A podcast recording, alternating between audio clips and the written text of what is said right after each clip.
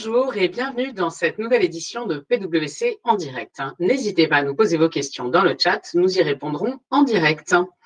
Nous sommes aujourd'hui le jeudi 15 octobre, jour de la Sainte Thérèse d'Avila et de la Sainte Aurélie. En 1905, Claude Debussy crée La mer, son œuvre symphonique majeure. Aujourd'hui, c'est la journée mondiale du lavage des mains. Et oui, journée créée en 2008 on peut le dire, ses créateurs étaient du genre visionnaire. Dans un style un peu différent, c'est aussi aujourd'hui la journée mondiale de la femme rurale. Restons un instant dans le thème rural. C'est le moment pour nos amis jardiniers de récolter les betteraves et de planter les échalotes. Dans l'actualité, aujourd'hui, couvre-feu en Île-de-France et huit métropoles. Mais d'où vient ce terme? Eh bien, du Moyen Âge, lorsque la cloche sonnait, il fallait éteindre bougies et feux dans les habitations. Couvre-feu suite à suggestion pour occuper les soirées automnales qui s'annoncent plutôt cocooning. Découvrez Partisan, la nouvelle série suédoise primée lors du Festival des séries à Cannes. Amateur de vieilles pierres, un millénaire d'histoire à vendre. La demeure historique de La Rochefoucauld, le château de Verteuil, est en vente, mise à prix 2,8 millions d'euros. La muscu est-elle en train de devancer le yoga? Confinement oblige, la muscu à domicile a explosé, les achats d'haltères y tout et le prix de la fonte s'envole. Écologie, c'est officiel. L'Agence internationale de l'énergie confirme que le solaire est désormais l'énergie la moins chère à produire. Plan de relance, simplification. Les prêts participatifs de l'État sont accessibles directement en ligne pour les PME et les TPE. Assise de la cybersécurité qui se réunissent en ce moment même à Monaco. Bravo aux organisateurs du salon qui ont su s'adapter à la situation pour maintenir ce rendez-vous incontournable de la profession. Vacances camping.com, spécialiste de la réservation des hébergements en plein air, accélère son plan de croissance et lève 20 millions d'euros. Vacances encore, là tout ça approche, vous hésitez entre télétravail et vacances. N'hésitez plus et conciliez les deux en profitant des nouvelles offres tourisme du télétravail. Généralisation du télétravail. La recommandation du chef de l'État est deux à trois jours de télétravail par semaine, tout en laissant les entreprises prenant soin de l'organiser.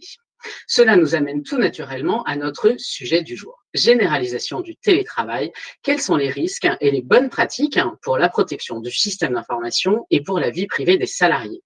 Pour nous en parler, j'ai le plaisir d'accueillir aujourd'hui Aurélie Cluzel-Dandelot, avocate spécialisée en droit social, et Sandrine Culafros-Jovert, avocate spécialisée en droit des nouvelles technologies et protection des données. Mesdames, bonjour, et Aurélie, bonne fête. Merci. Bonjour. Première question, euh, est-ce que c'est un vrai sujet finalement? Est-ce que le, télétravail a accéléré les choses en la matière? Alors, le télétravail existe depuis longtemps. La définition euh, qui, qui, est présente dans le dictionnaire Larousse en est la parfaite illustration, puisqu'il définit le télétravail comme étant, je cite, l'activité professionnelle exercée à distance de l'employeur grâce à l'utilisation de la télématique. D'un point de vue juridique, le télétravail a été mis en place en 2002 au niveau européen et a été transposé en France par l'année du 19 juillet 2005 qui régit le télétravail mais qui est exercé à l'époque de manière régulière. C'est en 2017 que le télétravail est régi également par le Code du travail qui prévoit que celui-ci peut être à la fois régulier mais également occasionnel. En principe, le télétravail, qu'il soit régulier ou occasionnel, est volontaire c'est-à-dire qu'il émane de la volonté du salarié. Il y a une exception à ce principe, et c'est dans ce cadre-là qu'on se trouve euh, en ce moment. Euh, c'est en cas de circonstances exceptionnelles, notamment en cas de menace d'épidémie. Dans cette situation particulière, dans laquelle, encore une fois, nous nous trouvons aujourd'hui, le télétravail est considéré comme un aménagement du poste de travail qui est rendu nécessaire pour permettre deux choses. La première chose, c'est la continuité de l'activité de l'entreprise. Et la seconde chose, c'est garantir la protection des salariés. C'est donc aujourd'hui un vrai sujet d'actualité. Et dans ce cadre-là, la surveillance des salariés en télétravail ainsi que la protection de leur vie privée est un sujet évidemment majeur.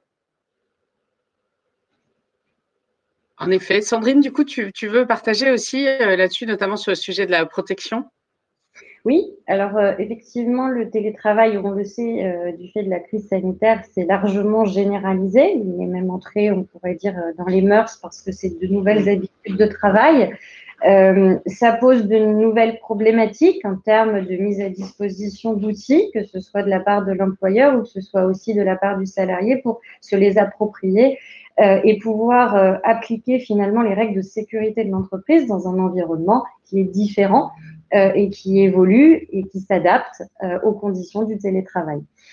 Il faut savoir que euh, la question de, et l'articulation finalement entre le télétravail et donc la, croissance de la digitalisation de l'activité et les questions de surveillance de l'activité sont extrêmement liées, pas qu'au contrôle de l'activité du temps de travail et de l'activité des salariés, mais également à la nécessité de protéger les systèmes d'information et le patrimoine informationnel de l'entreprise euh, lorsque euh, finalement ces outils peuvent échapper à la maîtrise de l'employeur.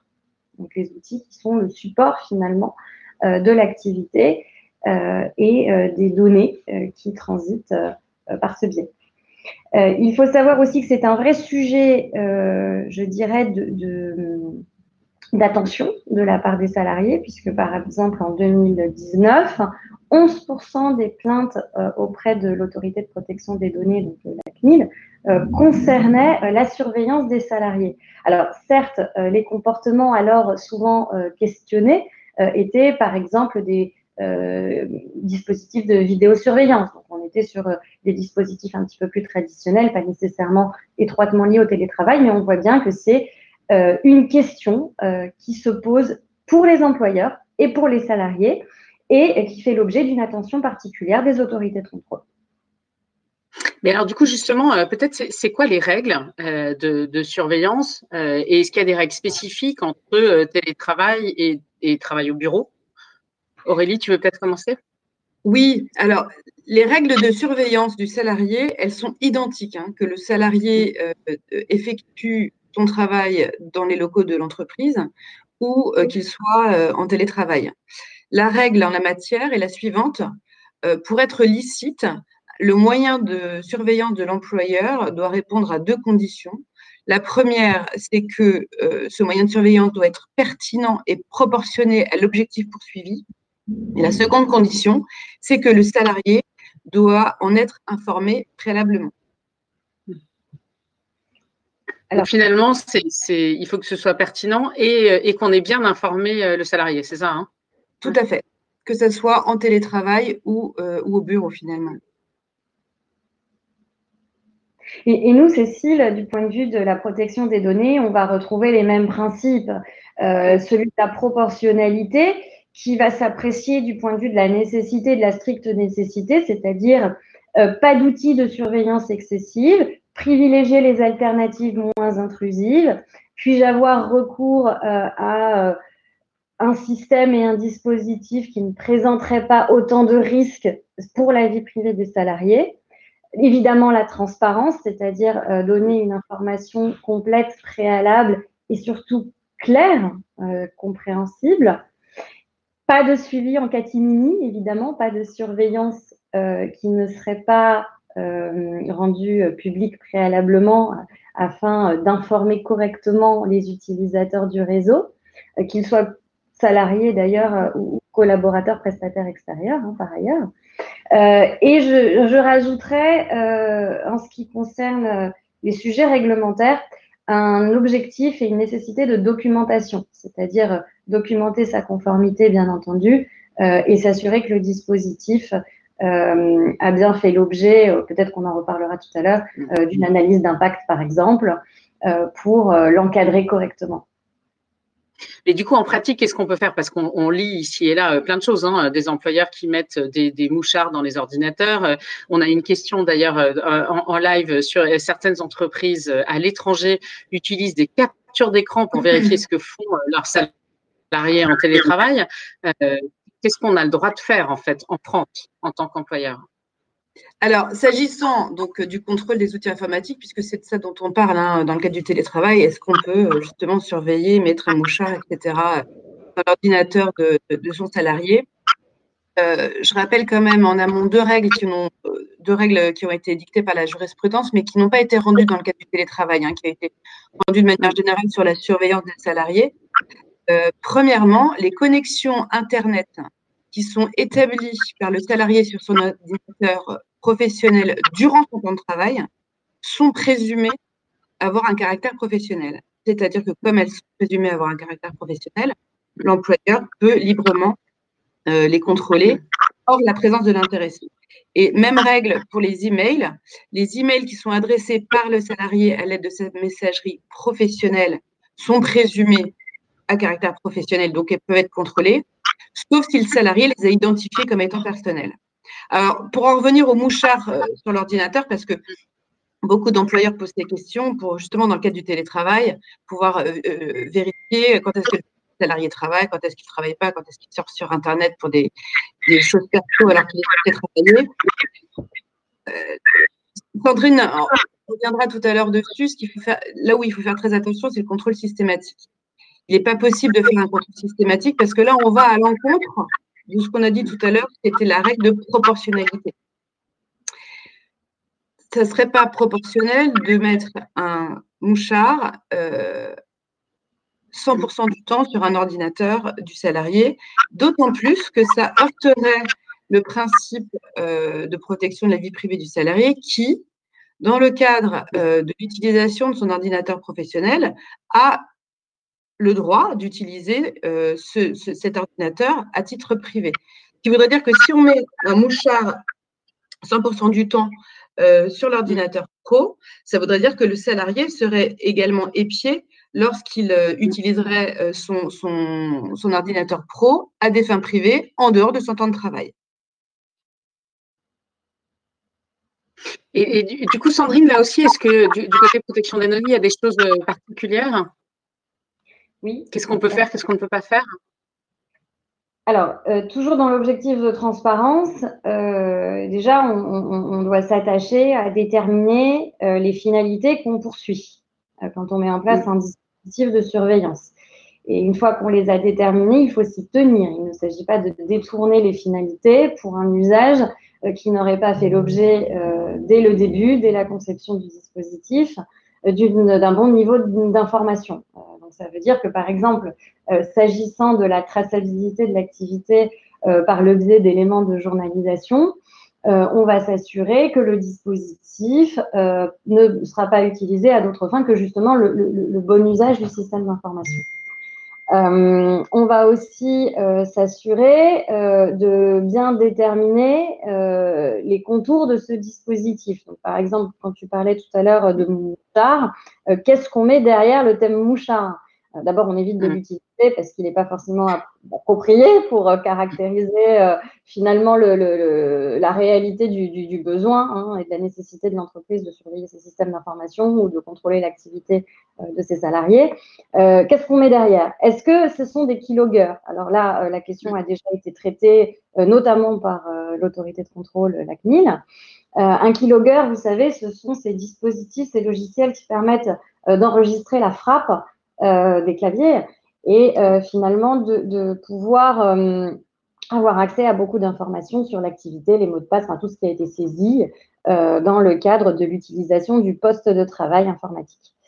c'est un dispositif qui est très intrusif, qui peut porter atteinte à, la vie privée naturellement, et c'est un dispositif qui serait jugé comme excessif et peut-être disproportionné. Euh, donc, il n'est pas euh, recommandé, il n'est pas possible de l'utiliser de toute façon, euh, sauf à ce qu'on puisse démontrer un très très très fort impératif de sécurité, ce qui concerne en réalité des cas très résiduels. vous avez aussi ce qu'on appelle des pratiques d'écoute téléphonique. Alors ça, ça va concerner beaucoup les téléconseillers. Ça existait avant le télétravail, continue à exister aujourd'hui. Euh, la question qui se pose, euh, c'est peut-on enregistrer euh, et comment peut-on enregistrer les conversations téléphoniques? Alors, en général, on le fait pour des finalités, encore une fois, très claires. le contrôle qualité, la formation, la preuve aussi parfois de transactions, puisqu'il y a des contrats qui se passent via les téléconseillers. Donc ça, ce sont effectivement des cas où le recours à ces dispositifs sont justifiés. il ne faut pas qu'ils soient systématiques, c'est-à-dire il faut pouvoir permettre aux, salariés de le déclencher ou de le stopper pour pouvoir avoir des conversations personnelles qui n'ont rien à voir potentiellement avec son travail. Donc il y a, voilà, il y a des garde-fous qui viennent se poser euh, de ci, de là pour pouvoir euh, justifier encore une fois de l'existence du dispositif et des moyens de mise en œuvre. Et, du coup, évidemment, je, te demandais comment on le met en place en fait. C'est quoi les, modalités de, mise en place, Sandrine, pour mettre euh, ce genre de dispositif hein? Alors la première étape, c'est d'abord de réunir les bonnes personnes dans la pièce. Mmh un dispositif de sécurité et de surveillance. C'est un dispositif qui doit impliquer évidemment la direction juridique, la direction des systèmes d'information euh, et, d'une certaine mesure aussi euh, la euh, RSSI, donc la, le service responsable de la sécurité des systèmes d'information, et bien entendu la direction des ressources humaines et je, ne peux pas ne pas l'évoquer, euh, également le DPO, donc le Data Protection Officer, délégué à la protection des données, euh, qui aura un regard sur euh, les moyens de l'ICIT et les bases aussi de l'ICIT du traitement. Donc d'abord, on, on, réunit les bonnes personnes dans la pièce, on étudie le projet, on définit bien ses besoins, on détermine bien ses finalités, et à partir de là, on choisit le dispositif le plus adapté on, veille bien à la base de l'ICIT. Hein, c'est très important parce que les salariés euh, constituent une population euh, dite vulnérable. Donc, par exemple, le consentement euh, ne pourra pas nécessairement être considéré comme valable hein, du fait du lien de subordination. donc, on ne pourra pas considérer qu'il est libre. donc, on va plutôt s'orienter vers des bases légales, des bases d'intérêt légitime. Voilà, on va, on va plutôt aller sur, ce type de base de licéité. Euh, on va être euh, dans l'obligation euh, majoritairement de faire une analyse d'impact pour la protection des données et de la vie privée depuis l'adoption hein, du règlement européen pour la protection des données.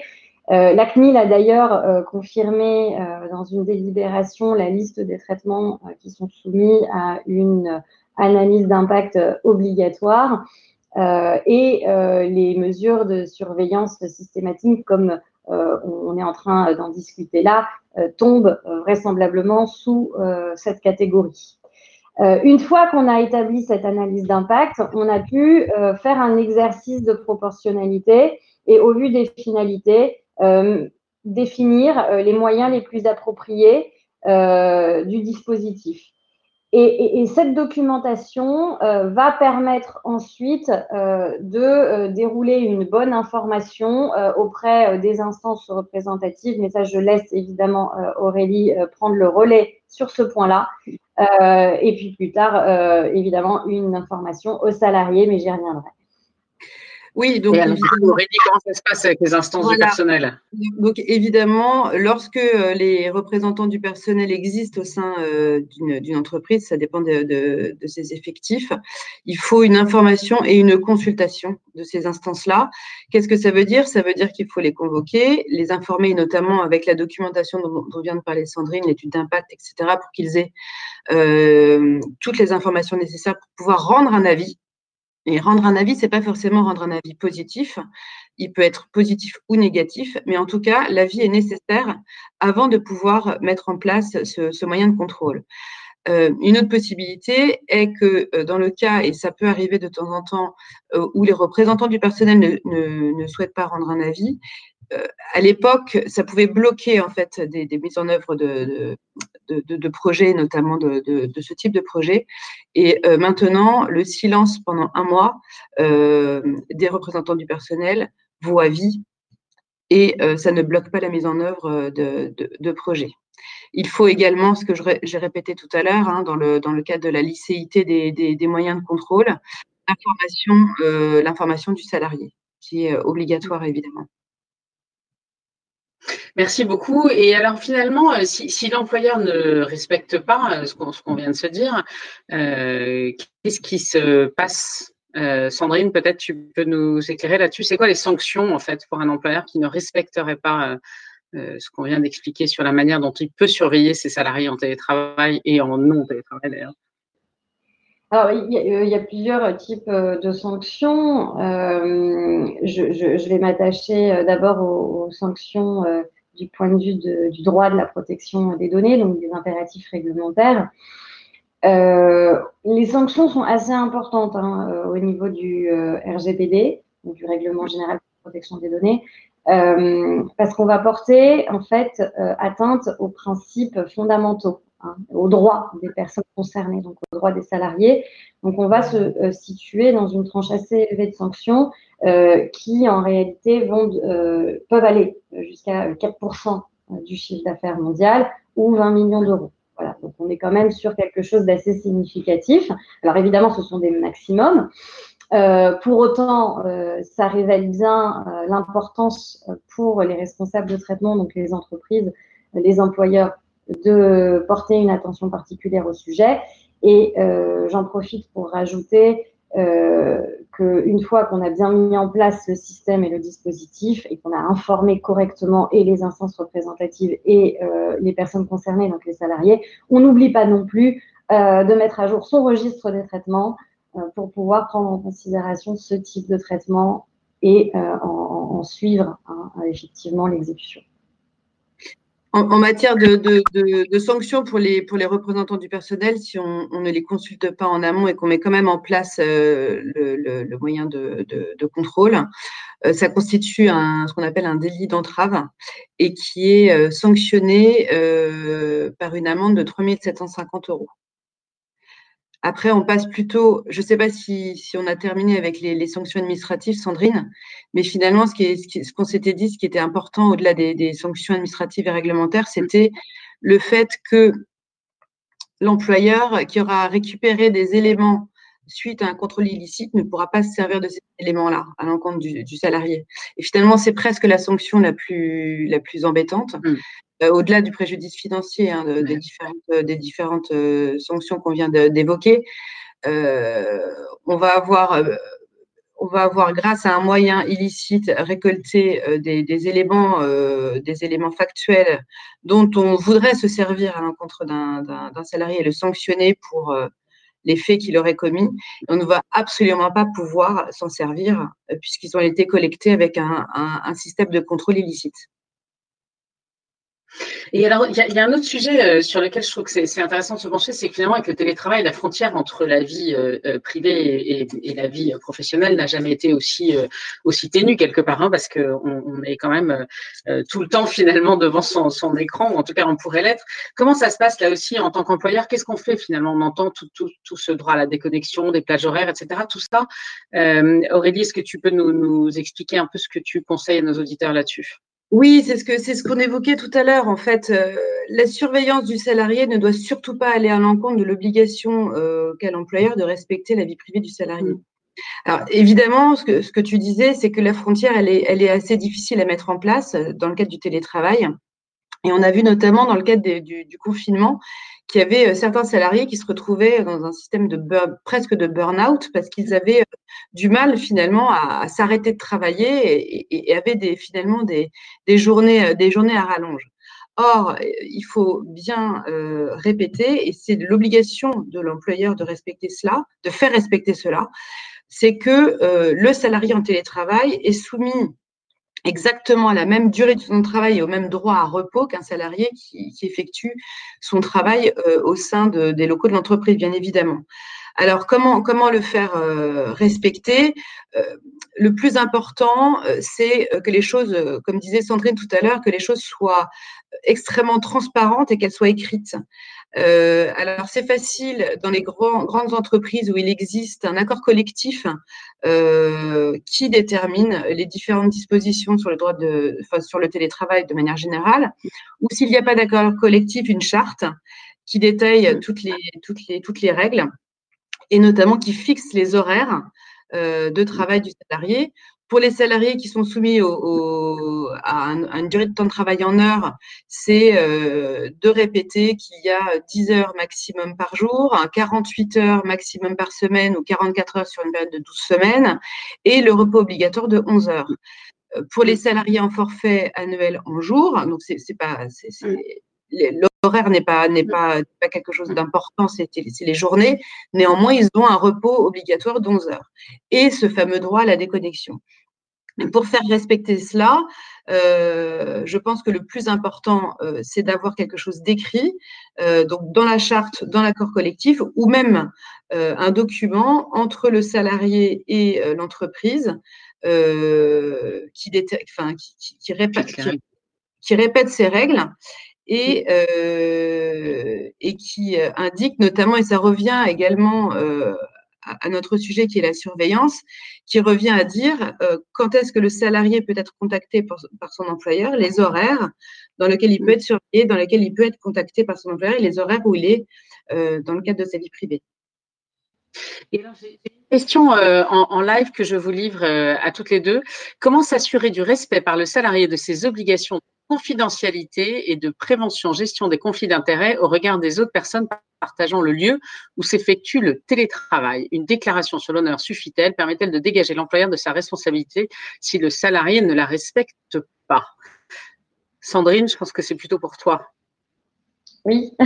Euh, alors, euh, en, dehors des clauses de confidentialité et l'obligation de loyauté inhérente au contrat de travail, et peut-être qu'Aurélie euh, aura des éléments là-dessus, euh, il faut bien comprendre que le télétravail va générer de nouveaux usages.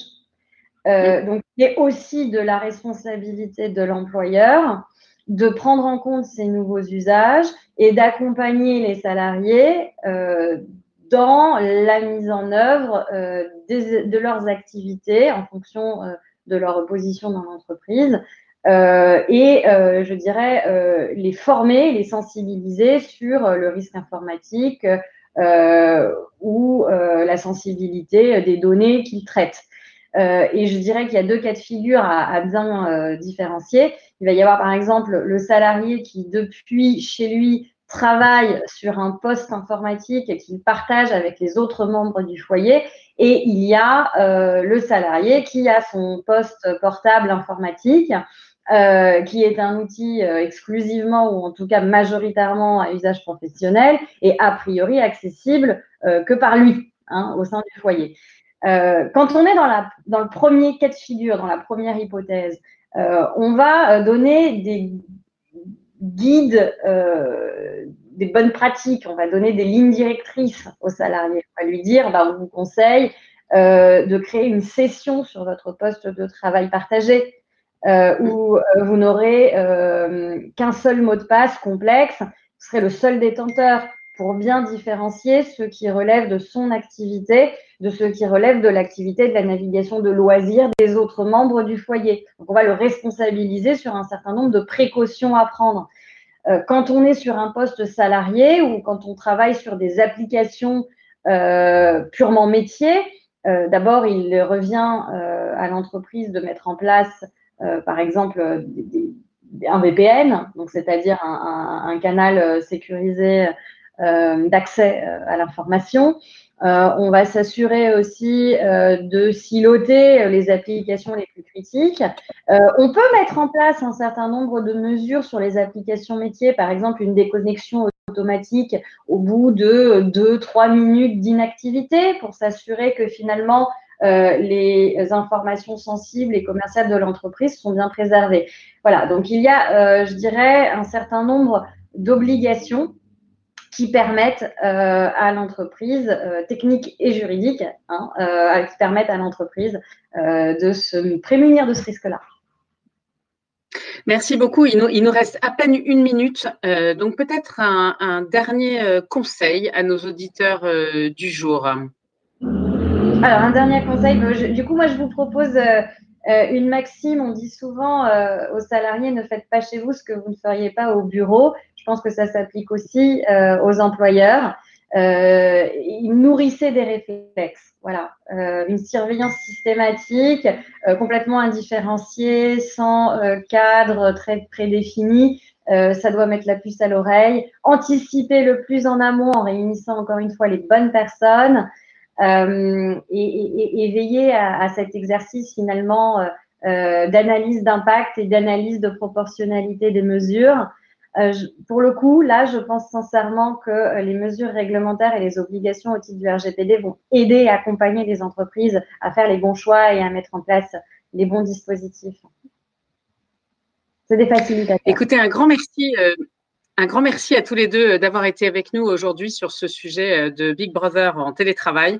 Euh, personnellement, j'ai appris plein de choses. J'espère que nos auditeurs aussi. Vous devez avoir l'enquête de satisfaction qui s'affiche à droite de votre écran. Si vous pouvez prendre la minute pour nous donner votre retour sur cette webcast, c'est toujours extrêmement précieux et nous les lisons avec beaucoup d'attention. Il me reste à vous souhaiter à tous une excellente journée et je vous donne rendez-vous très prochainement pour notre prochaine édition de PwC en direct.